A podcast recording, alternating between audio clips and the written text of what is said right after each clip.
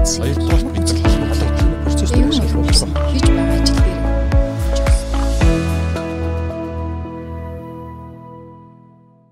За сайн байцгаана уу бизнес эмэн подкастын маань ээлж дугаар эхэлж байна. Энэ удаагийн дугаараар 1-р сарын 24-ний вебинарын сэдвийн дагуу зочин одоо багштайгаа уулзж байгаа. За энэ удаагийн 24-ний вебинарыг Navzero Consulting компани зөвлөх үйлчилгээний байгууллагын үүсгэн байгуулагч менежментийн тогтолцооны зөвлөх Отгонбат өвчсөн байгаа. За бид нар бол хотгой захирал гэж дууддаг. Би үүнээс хойш хотгой захирлаа гэж авчнаа.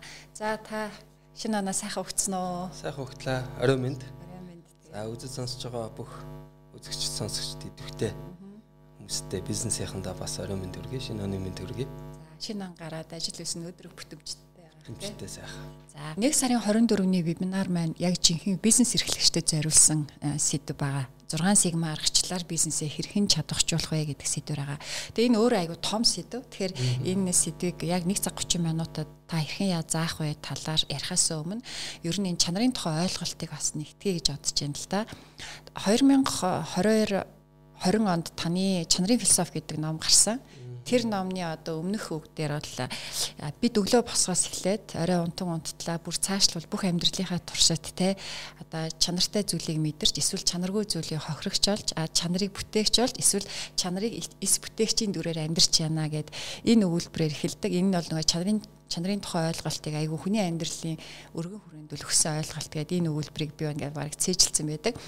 Тэгэхээр чанар гэхлээр ингээд хүмүүс нэг байгууллага дээр ярьдаг, бүтээгдэхүүн үйлчилгээнд дээр ярьдаг бол энэ үлбэр хүний амьдрал өдөр тутмын амьдрал дээр яригддаг сэдв. Тэгэхээр ер нь бол та чанарыг те яг хувь хүний амьдрал, хувь хүний нэг э, амьдралын одоо нэг жилийн ядаж амьдрал дээр хүн чанартай амьдрна гэж яг юу хэлдэг юм бэ? Бидний ад жаргалтай амьдрахад энэ чанар ер нь яаж нөлөөлж байна вэ? Энэ талаар илүү дэлгэрэнгүй ойлголт өгөөч.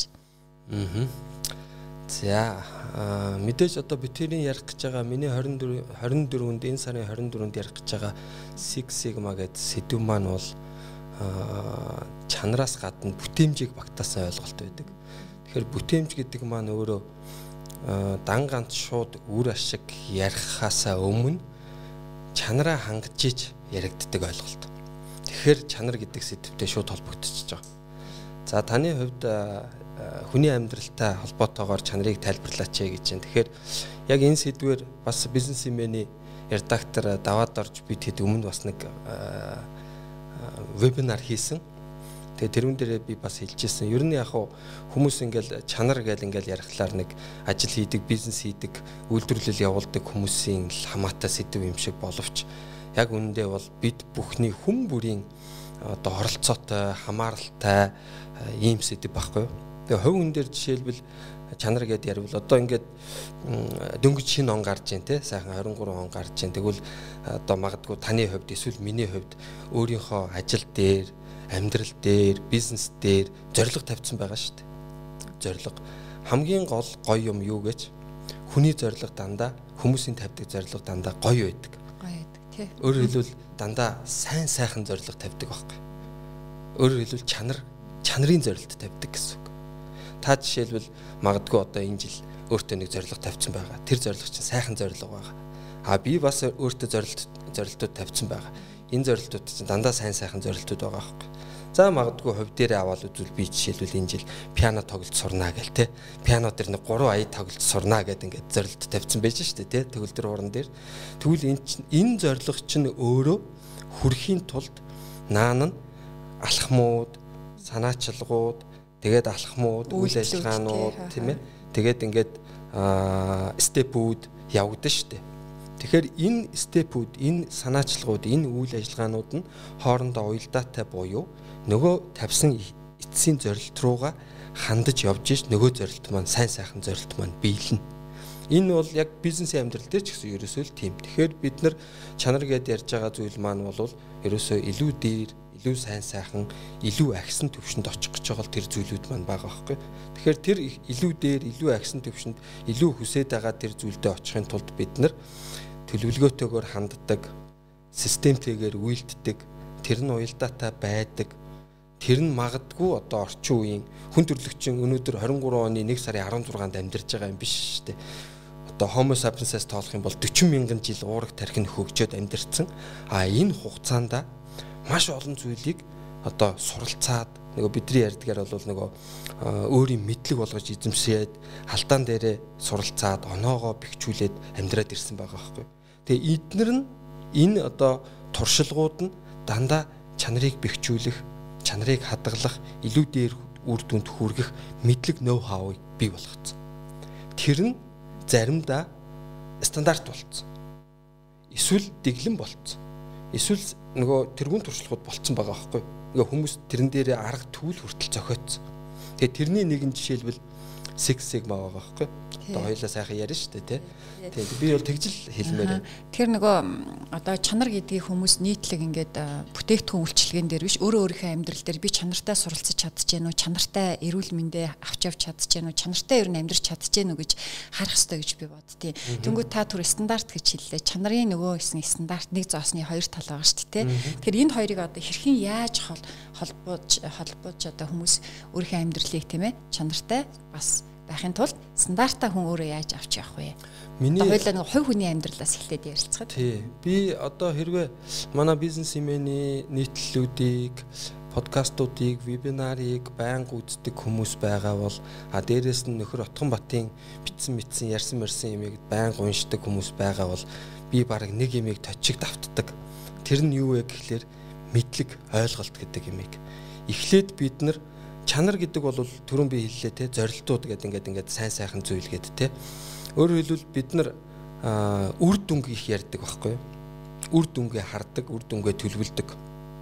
Манай зорилтууд ч гэсэн үр дүнгууд бидний тавьж байгаа ажил дээрээ бизнес дээрээ хувь хүн дээрээ тавьж байгаа зүйлүүд байна бүгдээрээ үр дүнгууд за би энэ жил одоо төгөлдөр уран дээр 3 ая тоглолт сурнаа.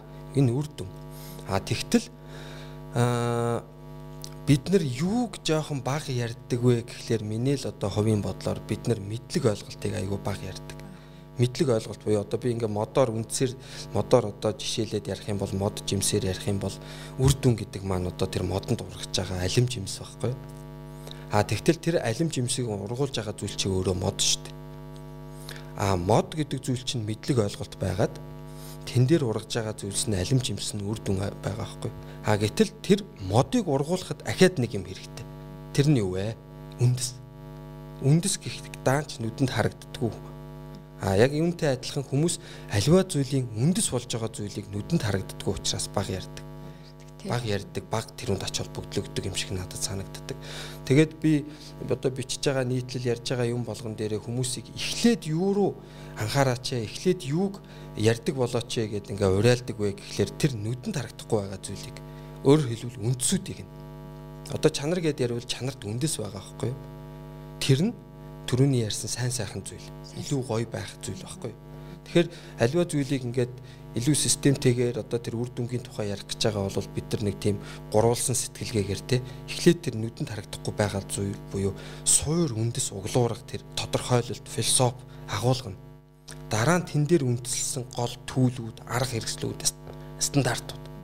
А тэгээд тэр хоёрыг бий болгож чадвал түүн дээр үр жимс ургах нь бол цаг хугацааны л асуудал байгаа байхгүй. Би бол тэгж боддог. Тэгэхээр чанар дээр ч гэсэн адилхан одоо өнөөдрийн тав тэрийн ярих Six Sigma дээр ч гэсэн адилхан гол үндэс суурь нь юу юм бэ гэдэг зүйлийг л бид хүн болгон чанарт дуртай. А гэвч чанарын яг үндэс нь юу юм бэ? Гэдгийг сайн анзаардаг. Анзаардаг. А гэтэл тэр чинь магадгүй өгөх сэтгэл байгаа байхгүй сайн сайхан төхөрөх сэтгэл зөв арга замаар. Үр дүнд ямар ч арга замаар хүрч болно шүү дээ. Муу арга замаар ч хүрч магадгүй баг тэгэхээр тэр үндэс суурийг эхлээд ярьдаг болчихвол гэж. Таны одоо зөвлөх үйлчлэгээний э, одоо карьерийн энэ олон жилийн туршлагаас харахад ер нь бол байгууллагуудын үйл ажиллагаанд гаргадаг одоо нийтлэг алдаа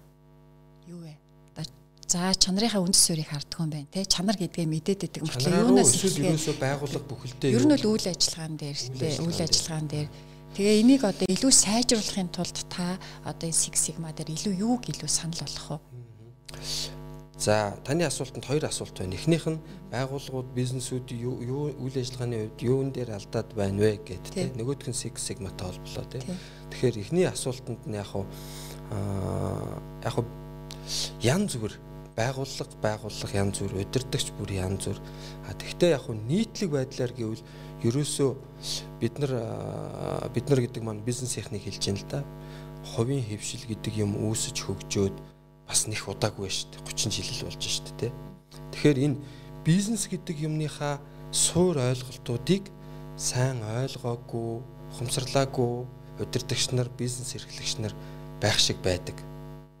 Тэр нь одоо маш олон үйл ажиллагааны одоо доголдол, согог, алдаа гэж ярих юм уу те гарах үндслэл болцсон байдгийн болов гэж би боддог. Байгууллагууд ингээл ашиг хийгээд ч юм уу эсвэл ингээд өргөжөөд яваад байгаа байж болно л доо.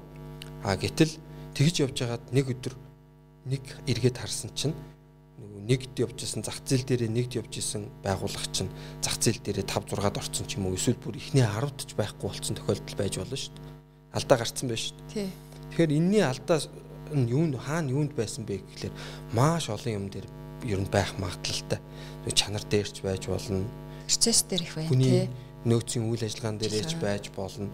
Процесс гэж ярьж болно. Тэгтэл процесс чинь дотроо ахиад зөндөө олон юмд задарч болно тий. Тэгэхээр ерөөсөө анхны тэр суур ойлголт буюу бизнесийнх нь оршин тогтнож байгаа зорилго одоо бид нар нөгөө эрхэм зорилго гэж ярьдаг те.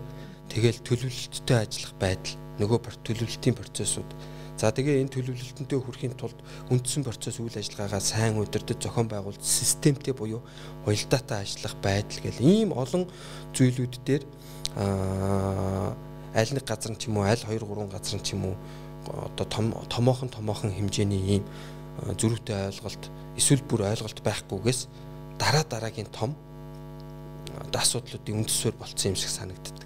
Миний анзаарснаар болохоор нөгөө ерөөс процесс айгүй тодорхой бишээс бол энэ чанарт бас айгүй нөлөөлдөг.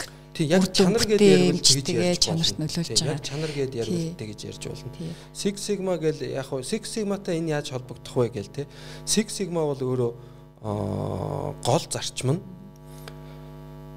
хэрэглэгчдэр очиж байгаа тэр бүтээгдэхүүн үйлчлэгээний чанарыг хадгалангаа өөрөөр хэлбэл чанарыг одоо тэр хүсэн хүлээж байгаа төвшөнд байлгах нь бол номер 1 зорилго тэр чанарыг хадгалангаа хамгийн бага өртөг зардлаар бүтээмжтэй хурдан шуурхай алдаагүй ажилуулах юм л философи.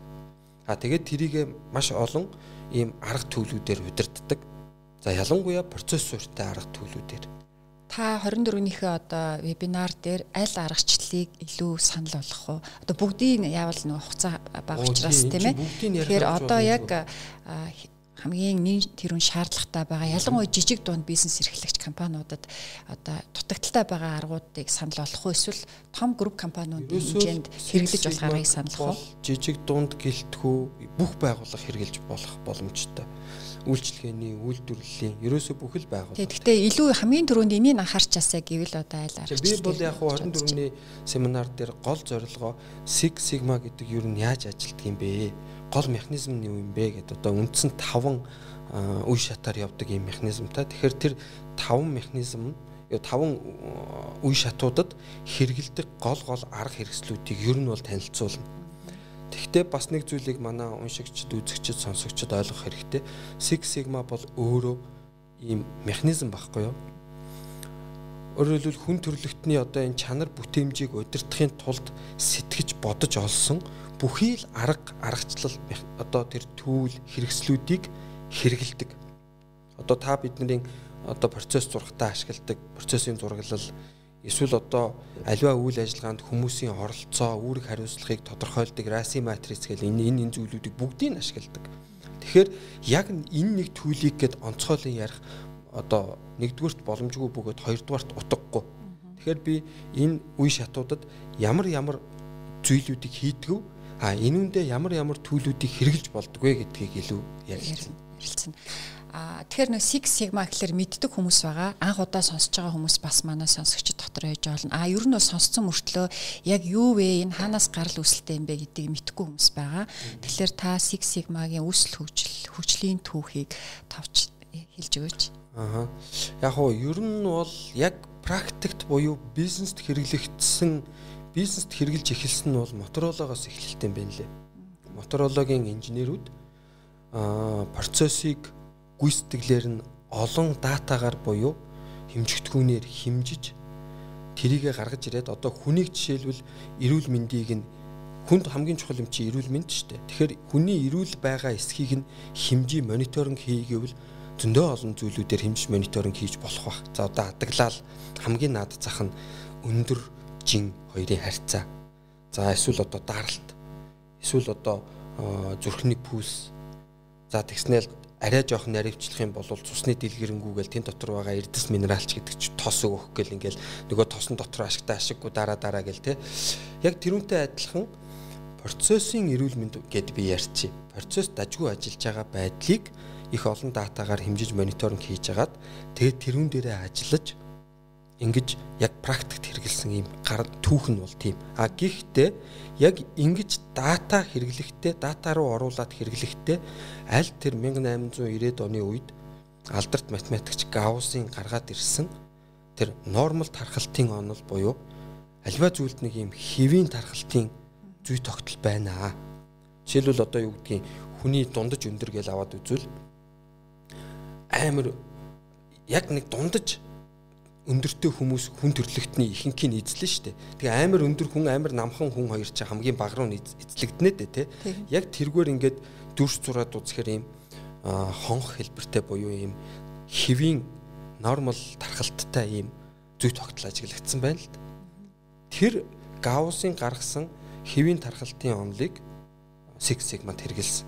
А тэгээ гол философи нь бол процессыг олон хэмжигдэхүүн датагаар одоо дажгүй ажиллаж байгаа. Дажгүй гэдэг чинь нэгдүгürt чанартай буюу тэр процесс ажиллаад бүтээгдэхүүн үйлчилгээ согоггүй доголдолгүй ажиллахыг хэлж гин гэсэн үг.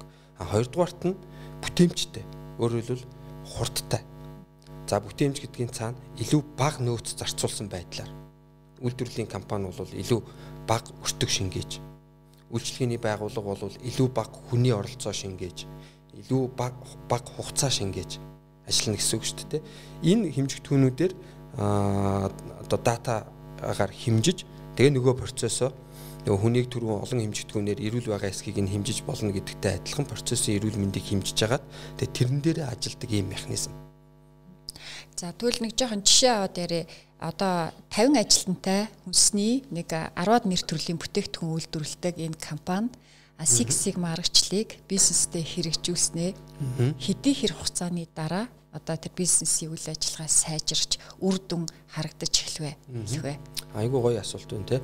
Бид нар бас өмнө бизнесментэй хийжсэн асуулт юу вебинар дээр яг энэ асуултыг манай сэтгүүлч асууж ирсэн. Тэгээ би бас тухайн үед нь хэлж ирсэн. Ер нь бол Six Sigma бол юунд зориулагдсан арга хэрэгсэлвэ гэхлээр сайжруулалт хийх гэтэл юуг сайжруулахаа мэдэхгүй байгаа үед хэрэгэлдэг аргачлал. А юуг сайжруулахаа мэдж байгаа үед бол шууд тэрийгэ хийгээл явна. Six Sigma гэж ярихгүй. А тийм төслүүдийг бол нөгөө хурдан амжилт гаргах төслүүд буюу quick win гэж нэрлэдэг. А Six Sigma-г бол хамгийн бага хугацааг бол 4-7 хоног гэж ярьдаг юм байна лээ. Тэгэхээр хамгийн бага одоо хамгийн наад зах нь нэг сарын орчмын хугацааны төслүүд яригдана л гэсэн үг. Тэгээд хэр хэмжээний томоохон процессоо сонгож авч гин гэдгээс хамаарна. За магадгүй таны хэлсэн жишээгээр үйлдвэрлэлийн 10-аад нэр төрлийн бүтээгдэхүүн гаргацдаг үйлдвэрлэлийн компани дээр тэгтээ тэр чинь ингээ процессор аваад үзвэл тэнцээ чи ийм юм яригдана даа зөвлөхөө. Тэр байгууллага жишээлбэл захиалга аваад үйлдвэрлэлээ төлөвлөөд үйлдвэрлэлээ явуулаад тэгээд бэлэн бүтээгдэхүүнээ бий болгоод тэгээд тэрийг хүргэж өгдөг юм процесс байгаа шүү дээ. А гэтэл захиалга авахаас аваад хэрэглэгчийн гар дээр хүргэж өгөх энэ хугацааг бол жишээлбэл процесс тайм гэж ярина л да процессын нийт хугацаа. Энэ саяны ярьсан 5 6 алхам дээрээ бүгдэн дээр нь хийх үү? Эсвэл зөвхөн захиалга авдаг дээрээ хийх үү? Эсвэл зөвхөн үйлдвэрлэл дээрээ хийх үү? Эсвэл зөвхөн хүргэлтэн дээрээ хийх үү гэдэг чинь өөрөө төслөө сонгох асуудал. За эннээсээ мэдээж хамаарна. Захиалга авахаас хүргэлт хийх хүртлэх гээд бүх процессыг авбал хугацаа жоох уртсан. А зөвхөн захиалга авдаг процессыг л аваад үзвэл богинохон хугацаанд амжилт гаргаж одоо үр дүн гаргаж болно. Тэгээ энэ миннээсээ хамаарна Тэгвэл ерөнхийдөө дунджаар бол төрөний хэлсэнчлэн сарын хугацаа хамгийн багтаа. Тэгээд тэрнээс дээш. Дээш. Тий. Зарим одоо том одоо макро байгууллагууд дээр бол жилийн хүртэл прожект байдаг гэж сонссон. Гэхдээ би бол одоо тим кейсүүд бол мэдэхгүй шүү дээ. Яг дотооддоо Монголдо хэрэгжүүлээд үр дүн гарсан кейсүүдийг мэдэхгүй байгаа учраас баг байхгүй л байх шиг байна. Кейс байхгүй байгаа тий. Монголд бол байхгүй байх шиг байна тий. Бид нар бас өмнө ярьж ирсэн Ер нь бол миний мэдж байгаагаар шүү те. Хоёр байгууллага бол эхлүүлж үзсэн. Гэхдээ хэр сар хүрээтэй эхэлснийг бол мэдэхгүй байна л да. Тэгээд дууссан гэсэн юм яригдахгүй байгаа А үр дүнгээ гаргаагүй. Тэгэхээр энэ үр дүнгээ гаргаж чадахгүй байна гэхээр хаана алдаж байна? Энэ бол айгүй олон газар алдаа гарах, алдаа буюу одоо юу гарах магадaltaй асуудал. Жишээлбэл хамгийн нэгдүгürt бол Six Sigma-гийнхаа төслийг одоо хитрхи том урт нүсэр процессыг авбал бас том эрсдэл бол болдог гэж байгаа. Хоёрдугаарт нь Six Sigma-г хэрэгжүүлэх багаа сайн бэлдэхгүй бол бас асуудал болно. Эн чинь хид хідэн шатлалт хүмүүсээ бэлдэж байгаа байхгүй юу? Одоо хамгийн нэгдүгээрт бол шар бүстнүүдээ бэлдэж байгаа. Тэр нь бол нэг тодорхой үүрэг хариуцлагатай хүмүүс. Дараа нь ногоон бүстнүүдээ бэлдэн. Тэд нар нь шар бүстнээсээ илүү мэдлэг ойлголт авна гэсэн үг. Тэгээд дараа нь одоо төслийн удирдагч буюу Six Sigma Black буюу хар бүстэн удирдагч гэсэн ийм мэдлэг ойлголттой улсууд хүмүүс байж ич энэ төсөл явна. Тэгтэл энэ хүмүүсээ бэлдэхгүй нэг төсөл эхлэх юм бол энэ шууд фейлдэн. Энийг угаасаа Six Sigma-гийн философи дээр нь ч гэсэн ярьдаг. Хүмүүсээ эхлээд бэлдэн мэдлэг ойлголттой өгөн тэгжээж явна. Тэгээ энэ болгоно нь яг энэ Six Sigma-гийн өөрийнх нь аргачлалаар явахгүй л бол тэгэл ер нь хаа нэг газраа л фейл болох магадaltaй юм байна. За бид нар хамтдаа бас нэлээд хэдэн төслүүдээр хамтарч ажиллаж байсан. Тэгэхэд чанарын менежментийн тогтолцоо болон ингээд Six Sigma гэдэг ер нь энэ стандартуудыг хэрэгжүүлэхэд байга зарим байгууллага бол ингээд хугацаанд төслөө амжилттай хэрэгжүүлдэг. Зарим байгууллагууд бол одоо ингээд амжилтгүй байх магадaltaй байдаг. Тэгэхээр энэ дээр нэг ажиллаж байгаа зөвлөх болгоо нэг өөрийн дүнэлттэй байдаг. Тэгээ би тэрийг танаас асуух юмсан гэж боддог байсан. Надад ч гэсэн нэг за ийм юм дээр алдчихлаа. Ийм юм байгууллагын зүгээс нэг ийм юм дутагдлаа да гэж боддог. А танд нийтлэг анзаарчихсан зүйл те байгууллагууд нэг энэ дээрээ нэг жоохон анхаарчихгүй дээ те. Энийг нэг жоохон ингээд өгвөл зүгээр дээ гэдэг хэлчмээр тийм юугээ та одоо энд хэлээч те. Ер нь бол зөндөөл байдаг. Тэгээд нийтлэгээрээ бол нэг гурван зүйл дээр хүмүүс одоо сайн анхаарахгүй бол энэ стандарт гих мэтийн иймэрхүү нарийн нээлмэл юм хийдэг төслүүд бол фейлдэх магадлал байдаг юм байна гэж анзаараад байгаа сүүлийн үед. Тэгээ энийгээч бас энэ тэнд яриад нийтлэл бичээл яваад байгаа. Нэгдүгürt бол удирдлагын манлайл. Яг үнэ. Манлайл. Энэ бол за удирдлага бол манлайлна гэхлээр үгүй би одоо мөнгө гаргаалаа штэ. Тийм би ингээд та нарыг ажил гээл хилээлээ штэ биш байхгүй юу? Ялангуяа ер нь та өөрөө мэдж байгаа штэ байгууллагын бүхий л зүйл удирдлагаас хамаардаг одоо ингээл та бол өөрөө байгууллагын соёл, хүний нөөц ингээд ажилдаг байгууллагын соёл бол удирдлагаас нь л хамаардаг шүү. Яг үнэ удирдлагаас. Өөрөө удлаа ярьдаг, өөрөө цагаа барьдаггүй, өөрөө хэлсэндээ хүрдэггүй, өөрөө шудраг биш бол тэнд мянган сайхан саяны юмнуудыг ярих гад болохгүй шүү дээ. Хэрэгжихгүй. Тэгэхээр удирдлагын манлайлал гэдэг бол өөрөө төрөний миний ярьсан нөгөө нүдэнд харагддаггүй зүйлүүдийг ойлгож нөгөө үндсэн гол ойлголтуудыг ойлгож тэрэн дээрээ одоо үнд зүйл нэг болох асуудал. Энэ хийгдэхгүй бол ажлууд бол ер нь явдаггүй юм байна. Одоо ERP байна те. Манай ISO-гийн ажлууд байна, дэглэмүүд байна. За хоёр дахь нэг анхаарах ёстой зүйл бол нийт одоо тэр төслийн багт ажиллаж байгаа хүмүүсийг оролцуулаад байгууллагын удирдлага хилцнэгжийн удирдлагуудын нөгөө менежментлэг ойлголт, менежментийн талаарх ойлголт. Хүмүүс бол маш юм одоо яг өөр өөрийн хийдэг ажлууд дээр даамгаа байж болно л доо. Нягтлан гэл. Аа би бол одоо мэрэгсэн ябо айгүй сайн ябо байж магадгүй. Аа нэг нь одоо би маркетингийн албаны дарга, маркетингийг хашраа. Нэрээ тийм байж магадгүй. Аа нөгөөх нь одоо юу гэдэг чи аа би технологич, би айгүй сайн технологи. Нэрээ тийм байж магадгүй. Аа гэтэл одоо бид та бидний ярьдаг стандартууд энэ нарийн нийлмэл ажлууд бол хүмүүсээс олон төрлийн скиллүүд мэдлгүүд шаарддаг шүү дээ. Өөрийнх нь нөгөө хийдэг байнга хийдэг ажлаас нь гадна нөгөө байгуулгын зорилго руу явдаг байгуулгыг өөрийн одоо нөгөө процессор удирддаг гэх мэт тийм процессын талаарх мэдлэг, манлайллын талаарх мэдлэг. За тэгэл бусад одоо техник мэдлэгүүд. Тэгээ эдгээр нь сайн бүрдээгүй болвол бас айгүй хэцүү фейлх магадлал Тэгээд нөгөө таны чанарын философи ном дээр эдэн штэ чанарын тухай ойлголтоо нэгтгэхэд одоо чанарыг бүтээн гэдэг те. Бүтээхтэй бол зөвхөн тэр төслийн баг биш багаараа хамтдаа бүтээх ёстой гэх те. Тэгээд тэр чанарыг хамтдаа бүтээн гэдгийг харин манай зарим байгууллагуудын бас удирдлагууд нь сайн ойлгодгоо. Та яг энэ завшааныг ашиглаад чанарыг бүтээн гэж яг ийм юм хэлт юм аа гэд. Тэгээд энэ ташрамд хэлэхэд бид нар одоо автомат зөвлөхийг чанарын философи номыг бол бас энэ бизнес эрхлэгчид уншаасаа гэж хүсэж байна. Энэ дээр яг нөгөө чанарыг ойлгох, чанарыг бүтээх гэдэг хэсгүүдтэй. Тэгээд маш тийм тодорхой жишээтэй бичсэн байдаг. Тэгээд чанарыг бүтээн гэдэг бол ерөөсөө нэг хүний нэг төслийн багийн ажил биш бүхэл бүтэн байгууллага хамт олонны тодорхой манлайлалтай ажил юм аа гэдэг дээр бол тийм. Одоо жишээлбэл ингээд за чанар гэдээ ярьж байгаа юм чинь тий одоо жишээгээ та хэлж шít. Жишээ нь за бүтээгдэхүүн үйлчлэгээгээ ингээд үнэхэрийн тэр хэрэглэгчийн хүсэн хүлээж байгаа төлөвт за магадгүй стандарт байдаг бол одоо ингээд хоёулаа цай ууж гин ус ууж гин цайны стандарт усны стандарт гэл нэг юм байж байгаа шүү дээ тий. Тэрийг хангадаг тэр төвшөнд үйлдвэрлэн гэдэг одоо зорилго бол байгууллагад байгаа удирдлагад нь ч байгаа. А гэтэл за нэг юм кейс жишээлбэл ярив жишээ. Манай цайгаа үйлдвэрлэдэг түүхийд маань агуулгахдаа амар тааруу нөхцөлд хадгалагдаж гин гэж бодъё. Агуулх нь ингээд агуулгынхаа стандартыг хангасан амар гоё цэвэрхэн, тоосгүй, чиггүй, мөгөнцөргүй одоо өөр юу байдгийг ингээд ийм нөхцлүүд байж байгаа шүү дээ шаардлагууд. Тэгтэл тэр тэр шаардлага нь хангагдаагүй бөгөөд тэр шаардлагыг хангах гэхэд дээд удирдлага зардал гаргаагүй байж магадгүй шүү дээ. Зардал төсвөлж өгөөгүй.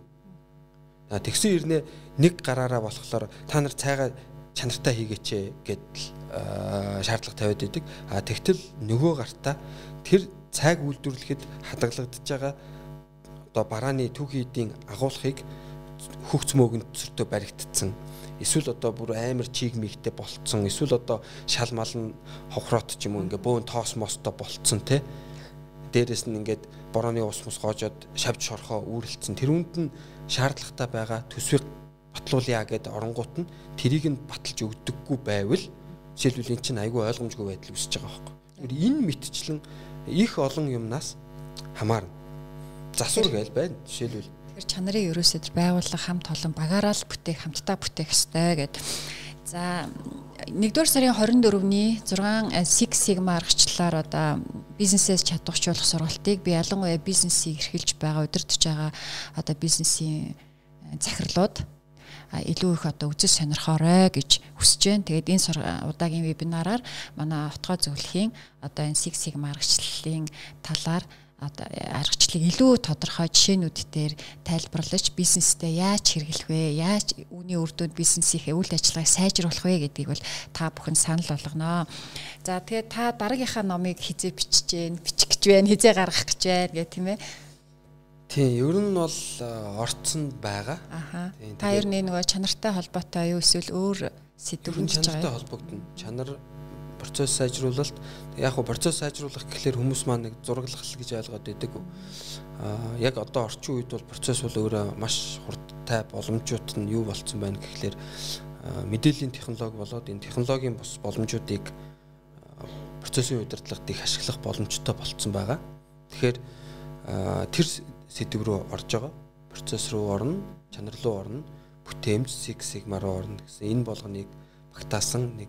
Тэгээд дээрэс нь яг чанарыг ашиглаж чанарын одоо стратегиуд буюу боломжуудыг чанар бидэнд өгдөг их олон боломжууд байдаг. Өмнөний номон дээр ч гэсэн байгаа. Бүтээгдэхүүн ба үйлчлэгээний чанарын одоо үзүүлэлтүүд гэдэг. Тэр үзүүлэлтүүдийн аль нэгээр нь онцгойрол хийж зах зээлд ялалт байгуулсан амжилт олсон бодит кейсүүдийг бодит удирдлагуудын одоо бас ярилцлагуудыг оруулж байгаа. Та өөрийнхөө удирддаг бизнестэй одоо энэ Six Sigma аргачлаа хэрхэн яаж хэрэгжүүлж үр дүнгээ үзэж байгаа вэ? Одоо загасчны морь устаа байх хэрэгтэй шүү дээ. Тэгэхээр бид бол байнга л чадах ятгаараа хэрэгжүүлж байгаа. Тэгээ учиргүй за Six Sigma хийж гин гэдгээр биш ч гэсэн Six Sigma-гийн элементүүдийг жишээлбэл одоо бид нар үнийн санал гаргах гэдэг энэ үйл ажиллагаа бол манай нэлээд чухал процессуудын нэг хэрэглэгч одоо бид нар рүү хандлаа. Тэрэнд нэр нь үндэслээд бид үнийн санал гаргаж өгөх ёстой шүү дээ. Тэгэхээр энэ процессыг бол бид нар ингээд хуучин бол нэлээд одоо урт тавтар байсныг богиносгоол яваад байгаа. Тэгээ одоо бол бид нар ажлын 2 өдөр гэдэг хугацаа тогтоосон байна. Энэ мэтчлэн. Авсерик консалтинг зөвлөх үйлчилгээний байгууллага маань ер нь бол А би бол хувьдаа нэлээд том зөвлөх үйлчилгээний компани гэж боддог. Тэгээд 6 7 жил хамтарч ажиллаж байна. За миний ажлын туршлагаас харахад бол ямар ч байсан нөгөө хийсэндээ байдаг. Яг нэг заа гэвэл уу гэдэг шиг бүх юм цаг хугацаанд гардаг. Тэгээд хүнийг нөөцсөн энэ шилжилт хөдөлгөөн багтай одоо зөвлөхүүд нь их олон жил тууштай ажиллаж байгаа гэдэг айгүй тийм давуу талтай. Аа тэгэд зөвхөн одоо стандартуудыг нэвтрүүлэхээс гадна зөвлөх үйлчилгээ үзүүлэхээс гадна маш гоё хөгжлийн хөтөлбөрүүдийг хэрэгжүүлдэг. Сүүлийн үед одоо менторинг гэдэг тийм ээ. Аа янз янзын гоё юм менторингийн хөтөлбөрүүдийг хэрэгжүүлж байна. 23 онд ч гэсэн бас нэлээд хэдэн шинэ 2 3 төслүүдийг хэрэгжүүлэх гэж байгаа. За мөн EBRD-тэй хамтраад бас бизнес эрхлэгч эмэгтэйчүүдийг дэмжих хөтөлбөрөөр хоёр дахь удаага хэрэгжүүлээд одоо амжилтаа дуусгаж байна гэд маш олон чиглэлээр үйл ажиллагаа явуулдаг. За би бас тэрний нэг хэсэг нь болоо явж байгаадаа бол аюу сэтгэл хангалуун баяртай байдгаа. За тэгээд энэ ташрамд одоо нэг 2023 онд эхлэх нөгөө эрдэс байлаг уул уурхай салбарын ажилтнуудад зориулсан тийм ээ менторинг хөтөлбөрийнхээ талаар нэг та товч танилцуулаач.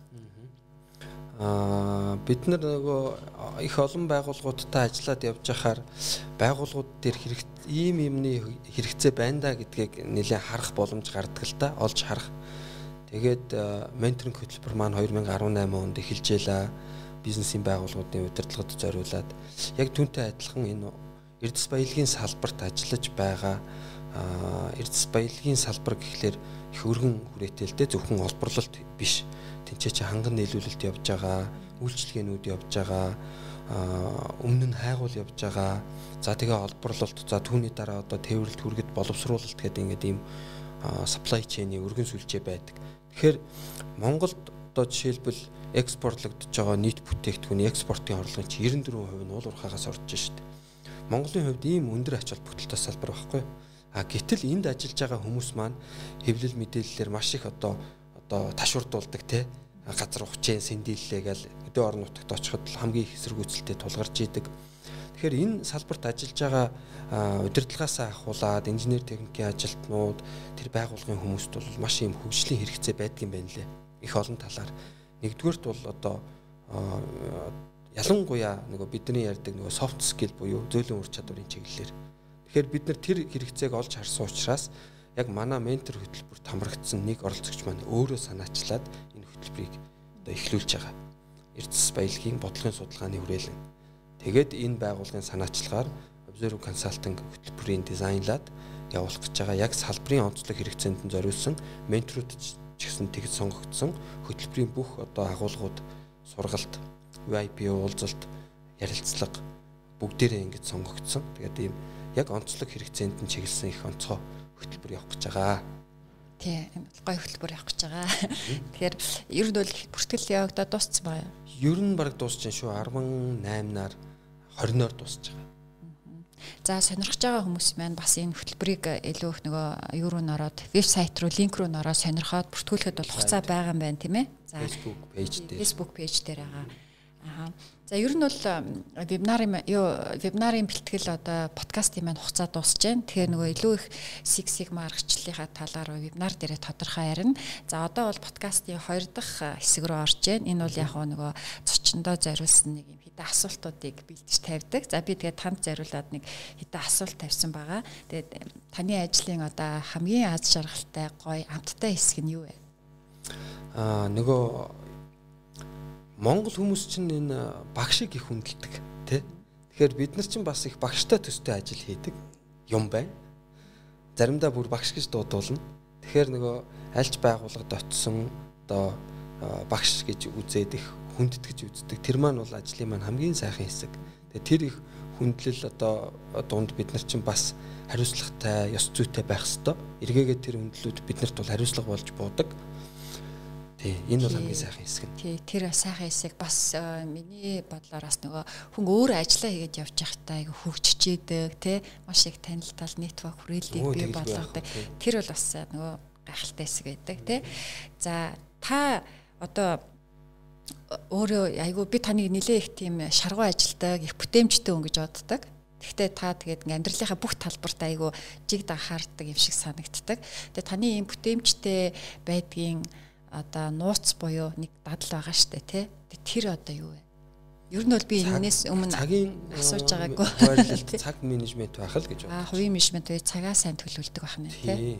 Угаасаа бид нарт чинь нэг адил хугацаа олгогдож байгаа. Тэгэл тэрэн дээрээ төлөвлөсөн чухал ажлууд гэл ингээл нөгөө цаг зарцуулах хэвээр ажлууд цагууд байгаа дээ. Тэгээ тэрийгээрээ л барихыг хичээдэг. Бид нэр ажиллаа хийгээд явж байхдаа ч юм уу ер нь нэг хин нэгэн үнээс айгүй үнэтэй зөвлөгөө авцсан байдаг штэ. Хэдэн жилийн дараач тэр зөвлөгөө мартагддггүй. А тэр шиг таны одоо бусдаас авсан хамгийн үнэтэй зөвлөгөө одоо санаж бодож хэрэгжүүлж явдаг тэр зөвлөгөө Их олон байна. Шууд тулгамдаад яг тэр гэхэд хэцүү байна. Гэхдээ магадгүй миний авсан нэг зөвлөгөө бол одоогоос хэдэн жилийн өмнө юм дээ. Тэр чинь 15 16 оны үед баг. Аа би нэг хүнээс Гэхдээ тэр хүн надад биш зааланд байгаа бүх хүнд хэлж ирсэн. Хүнд одоо байх ёстой хамгийн нэг чухал чанар бол өгөх гэж хэлж ирсэн. Лекцэн сууж ирсэн юм л да. Өгөх чанар. Тэгээд тэр хүн өөрийгөө би өгч чаддгүй байсан. А одоо би өгч чаддаг болсон гэд ингээд ярьж ирсэн байхгүй. Тэгээд тэр юм байна л. Ягаад гэж? Ягаад гэвэл хүн өгөхийнхөө хэрээр буцааж одоо яг авч идэг. Тэр нь зүгээр ийм 8-ны юм биш байхгүй юу? Авахын төлөө өгөхч бас угаасаа биш. Хүн өгөхдөө хөгжиж идэг юм байна л да. Одоо магадгүй ном бичнэ гэдэг чинь өгөх шүү дээ. А тэгээд ном бичхийн тулд хүн чинь өөрөө суралцсан. Одоо бид тээр ингээл цагаа зарцуулаад вебинар, подкаст зөндөө юм хийдэг бид нар. Ер нь бол нэг талаараа өгж байгаа. Хүмүүст л мэдлэгээл хуваалцах гад сонссон дулсан юм аа хуваалцах гэдэг шүү дээ. Одоо манай байгууллагын философи хүртэл тийм байгаа шүү дээ. Мэдлэгийг бодит ажилтал буулгая гэдэг. Тэгээ тэр маань нэг талаасаа өгж байгаа. А гэвч нөгөө талдаа яг тэр хэрэг авч идэг. Тэгэхээр одоо зөндөл олон сайхан зөвлөгөөнүүдийг авч исэн. Гэхдээ яг одоо миний санаанд орж байгаа нь тэр л байна. Тэр ихтэй их чухал. Баярлалаа. А та түр нөгөө миний одоо хөвшүүлсэн даадал бол цагийн менежмент гэж хэлсэн. Би тэрийг нэг жоохон тодруулж асуумаар байна манай монгол хүмүүс биднэрс байдаг нийтлэг нэг алдаа бол цагаа зохицуулж чаддгүй те. А та тэгэхээр нэг айгүй олон төслүүдийн дунд явдаг төслөө удирддаг маш олон гэрээ хэлзээр уулзалт гэж шин төсөлгээл тэгэл ингээ явж идэг. А тэгтээ ингээд нэг ядарсан стресстэй байхыг тань бол би ерөөсө харж байгаагүй. За тэгвэл тэрнийхээ нууцыг та цагаа сайн төлөвлөдгөө гэж чинь зохицуулдаг гэж чинь. Яг яаж одоо та цагаа зохицуулаад яваад нэг яг нэг ингэдэг гэд хэлвэл тодорхой хэлвэл Аа, стресс гэх юм бол байлгүй яах вэ? Гэхдээ тэрийг ингээл ил гаргаал бусдад халдаах нь бол шаардлагагүй шүү дээ, тий. Өөрөө өөртөө л одоо хадгалаад менеж хийгээл явах асуудал баг. Аа, үгүй нэг хайхтар нууц садаах юм байхгүй. Угаасаа л цагийн нөгөө хуваарлалтууд та өөрөө мэдчихэж шүү дээ. Одоо бид нар ингээл ажлын өдрүүдийн цаг бол за өглөө 10 цагаас 12 цагийн хооронд бол тэр клиентийн тэр ажил байгаа гэдэг угаасаа тэр маань бол байж байгаа. Тэгэхээр тэр нөгөө төлөвлөгөөт ингээд ажил бизнесийн юм бол ингээд ажил бизнес хуваарлтын дагуу зохицуулагдчих бах, хуваарлагдчих бах. Яг уу юу л бах л да. Ийм байх гэж бодож байна. Хүн хүн цагаа ингээд нэг ийм 4 5 том юмд зарцуулах хэрэгтэй баг. За нэг хэдэн хувийн ч байдгийн э, ажилд. Ахаад нэг хэдэн хувь нь бол гэр бүлд. Ахаад нэг хэдэн хувь нь яг өөртөө. Ахаад нэг хэдэн хувь нь өөртөө дотроо одоо эрүүл мэндтэй тий. Тэгээ бас entertainment байх хэрэгтэй шүү дээ тий. Шоу байх хэрэгтэй байхгүй юу? Шоу одоо ингээд нөгөө ад жаргалтайгаар цагийг өнгөрөөдөг хөзөр мүзэр байх хэрэгтэй байхгүй тий. Тэгэхээр яг тэр хуваарлалтаа ингээд нэг том дүр зургаар нь харчаал. Тэгээ би бол жишээлбэл амралтын өдөр бол алхах, ууланд алхах яг тийм юутай цагтай нохотой. Тэгээ нохоо санаад илээ тий. Дугуй ууланд алхах энэ төр чи яг нэг цагийн юмнууд байхгүй тий.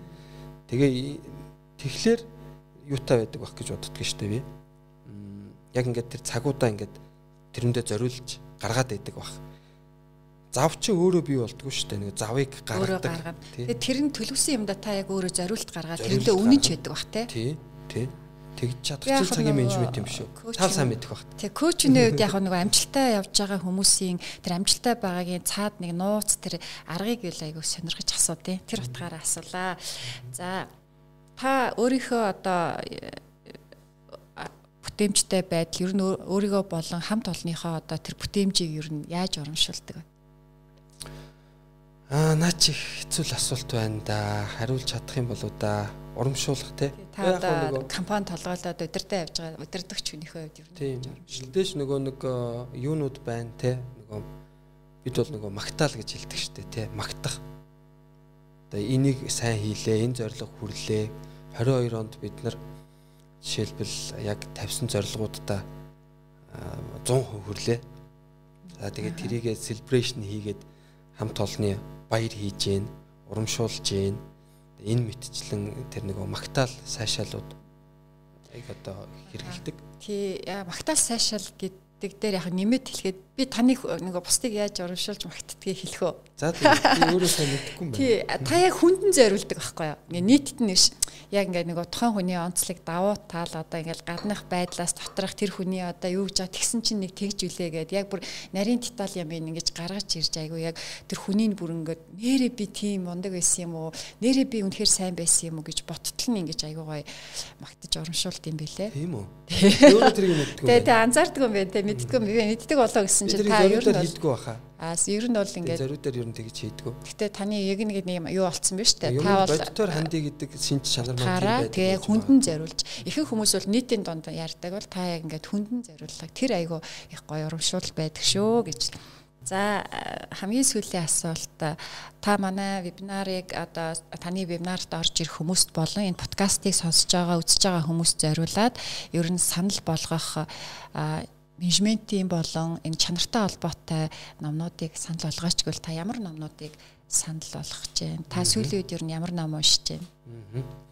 За мэдээж одоо өөрийнхөө бичсэн номыг нэн тэргүнд санал болгоно. За энэ маань бол би өөрийнхөө уншсан, дуулсан, хийж хэрэгжүүлсэн, алдсан, онсон юм дээрээ үндэслээд бичсэн учраас нэлээд практикал буюу одоо бодит ном. Тэгэхээр энийг санал болгоно. За тэгээд Манай дээр чинь энэ чанарын талаарх ном бүтээлүүд харьцангуй ховролтой монгол хэл дээр бол. Тэгээд а одоо би бол байнга ишилж ярьдаг нөгөө Демингийн Эдвард Демингийн номнуудаа санал болгоно. За ялангуяа мань хүн бол бас нэг их олон ном бичээгүй. Тэгвэл одоо энэ нөгөө алдартай юм мундаг гүрүүнүүрийн чинь залхамж халаа нь үлдчихдэг юм байна шүү дээ. Демингийн институт гэдэг одоо байгуулагдсан байдаг. Үр хөвгт тэгээд залхамжлагчдаас нь байгуулсан. Тэн дээрээс бол сайхан бүтээлүүд гарч байгаа. Ялангуяа Эдвард Демингийн бичээгүй ч гэсэн ярьж исэн том философиудыг ингээд ном зохиол болгоод гаргаад байдаг. Тэгэхээр тэр институтээс гаргаж байгаа бүх зүйл бол их айтайхан. За 3 дахь Эдвард Демингийн тэгээд ном дотроо одоо бүтлгүүтлээс ангид гэдэг ном байна. Out of Crisis гэдэг. Энэ бол бүр амар том нэр нь хүртэл амар тийм цанхаатай байгаа үст тэ нөгөө халдан дотор хэлэхэд баавартай тэ out of crisis буюу ерөөсөө асуудал бүтлгүүтлээс л ангид байх тухай. Энэ номыг нэлээд санал болгондоо. За тэгээд одоо орчин үед бол ийм болжээ андаа зөвлөхөө. Чанар бол нэлээд өөрчлөгдөж. Чанарын ойлголтууд. Тэгээ бүхэл юм нэг янзаараа байгаад иж болохгүй шүү дээ. Хувьсан өөрчлөгд Тэгээд аж үйлдвэрийн дөрөвдүгээр хувьсгал гэж байгаатай адилхан чанар өөрөө философийн хувьд бас дөрөвдүгээр шатанд орцсон явж байна гэж ингэж үзэж байна. Тэгэхээр энэ чанарын одоо 4 4 0 гэж байгаа энэ концепцийг бас орчин үеийнхэн бол уншиж судалмаар. Тэгээ энэгээр бол ингээд энэ концепц нь бол одоо үзэл санаа нь бол одоо дөнгөж байна. Тэгээ энэний чинь үзэл санаанд бэхжээд ирвэл хойноос нь төлүүд нь гараад эхэлнэ шүү дээ. Тэгээ би бол хувьдаа зүгээр бодож байгаа байхгүй тааж байгаа байхгүй. Одоо бидний хамгийн их ажилдаг 9001 гэдэг стандарт чанарын стандарт дараа одоо хичээ шинжлэгдэх юм байгаа. Шинжлэгдэж гарч ирэхтэй чанар 4.0-оор гарч ирнэ гэж би урдчилж тааж байгаа байхгүй. Тий. Ер нь ч бараг тийх байх гэж бодож байна. Тэгэхээр 4.0 чанар 4.0 гэдэг концепцийг одоо вебсайтаар бол зөндөөл байна. Эдгэрийг уншвал бас их аятайхан их усрүүд гэж бас зөвлөмөр Тэгээ дээрэс нь одоо 24-ний вебинарт орж ирэх хүмүүс маань бол байгууллага дээрээ сайжруулалтыг хийхийг хүсэж байгаа бүхэл хүмүүс энэ вебинарыг сонсоосой л гэж бодож байна. Тийм. Ямар нэгэн одоо асуудалгүй байгууллага жижиг том нь хамаагүй те ерөөсөө байгууллагатай л хүн бол тийм ээ. Тийм ямар нэгэн асуудалгүй байгууллага гэж бол байхгүй шүү дээ. Тий. Тэгээ байгууллага томрох тусам асуудал зовлон томроод байна тий. Асуудлаа шийдэхийг хүсэж байгаа. Том байлын зовлон том биш шүү гэдэг чинь. Сайжруулалт гаргахыг хүсэж л байгаа бол энийг сонсоосой л гэж хүсмээр байна. За. Энэ болно. Тэгээ бид нар өмнө яг энэ талаар бас зөндөл олон вебинар юмнууд байгаа. Бизнес имэний сайт дээр байгаа. Манай өөрийн вебсайт болон пэйжээр бас байгаа. Эдгээрийг сонсвол бас тэн дээр чинь нэлээд олон одоо гол гол юмнууд бас байгаа шүү дээ. За тэгэхээр 1 сарын 24-ний вебинар бол а ерөөсөө байгууллагынхаа үйл ажиллагаа сайжруулахыг хүсэж байгаа хүн болгоны сонирхох ёстой вебинар гэж та бүхэнд бол амлах байна. Тэгэхээр хүсэж байгаа сонирхож байгаа хүн болгон вебинарт бүртгүүлээд орж ирээрэй. За тэгээд энэ бизнесмен подкастын 1 сарын дугаар бол дандаа хувь хүний илүү төлөвлөлт менежмент тал руугаа чиглэж байгаа. Тэгэхээр би энэ одоо юутайгаа холбоод нэг асуулт асууя. Та 2023 оныхоо хувийн зорилгоо бол тодорхойлцсон одоо ингээд зорилготой өрөх гэж төлөвлөгөөгөө гаргаад явж байгаа байх тийм ээ. Тэгээ ер нь та төлөвлөгөөний ямар аргачлалыг хэрэгэлдэг вэ? Ер нь төлөвлөлтийн дагуу ажлууд яваад эхэлсэн үү? Оо аль хэдийн эхэлсэн. Төрөүний нөгөө миний ярьсан одоо пиано гэдэг тийм пиано эхэлсэн байна тий. Аа тэр маань бол зориг болцсон байгаа. Одоо жишээлбэл тэр чинь ингээд одоо хэдүүлээ бүгдээрээ процесс үе шат гэж ярьдаг улсууд ингээ үе шатанд хуваагдана. За эхний үе шат нь бол ямар байдлаар суралцах вэ гэдгээ тодорхойлж байна. За дуйланд очиод суралцаж болж байна, хувийн багш авч болж байна. Ингээд хэд хэдэн ийм опшнууд байна. За энэ дээрээсээ одоо сонголт хийх үе шатн дээрээ явж байна. Хэд хэдэн хувийн багштай холбогдчихлоо. Үн ханшийн судалчлаа. За хэл хэдэн дуйланг бас орж гараад үзчихлээ. Facebook-ээр нь үзчихлээ, холбогдчихлоо. Ингээд ганцаарчлан сурах уу группээр сурах уу, очиж сурах уу, багшаа ирүүл сурах уу, давуу тал, сул тал, эрсдэл ба боломжийг ерөнхийдөө харчлаа. Тэгэхээр одоо сонголтоо хийн. Тэгээд явна. Тэгэхээр яг энүүнтэй адилхан бусад үйл ажиллагаанууд ч гэсэн нэг иймэрхүү л байгаа шүү дээ, тий. Үе шатуудтай, тэн дотроо акшнуудтай, арга хэмжээнүүдтэй хамгийн гол нь хугацаатай. Тэгээд энэ подкастын нэг зорилго бол тухайн заах нөгөө вебинараас гадна хувь хүн талаас нь илүү багс нөгөө хинбэ гэдгийг илрүүлэх зорилготой байдаг. Тэгэхээр тэр утгаараа бол би таны хувь хүн талаас чинь илүү сонирхож асуултуудыг асуулаа. Тий. Тэгэхээр энэ вебинарыг ямар хүн заах гэж байгаа юм бэ, тийм ээ? Гэдгийг бас нөгөө илүү хувь хүн талаас нь хүмүүстэй харуулах зорилготой байд юм аа. Тийм баха. Даач их сонин сонин асуултууд. За тэгээд Энэ удаагийн подкаст маань үгээр өндөрлөж байна. Энэ удаагийн подкастын зочноор Observer Consultant зөвлөх үйлчилгээний байгууллагын үүсгэн байгуулагч, менежментийн тогтолцооны зөвлөх Отгонбат оролцлаа. За бид нар бол утгаа захирал гэж дууддаг. Утгаа захиралтайгаа ярилцах таатай цаг ирсэнд маш их баярлалаа. Тэгээд танд амжилт хүсье. Би вебинарт нас амжилт хүсье. За баярлалаа. Юу яаж үргэлжлэх? Хоёрдугаар бид холбогдох процесс хийж байгаа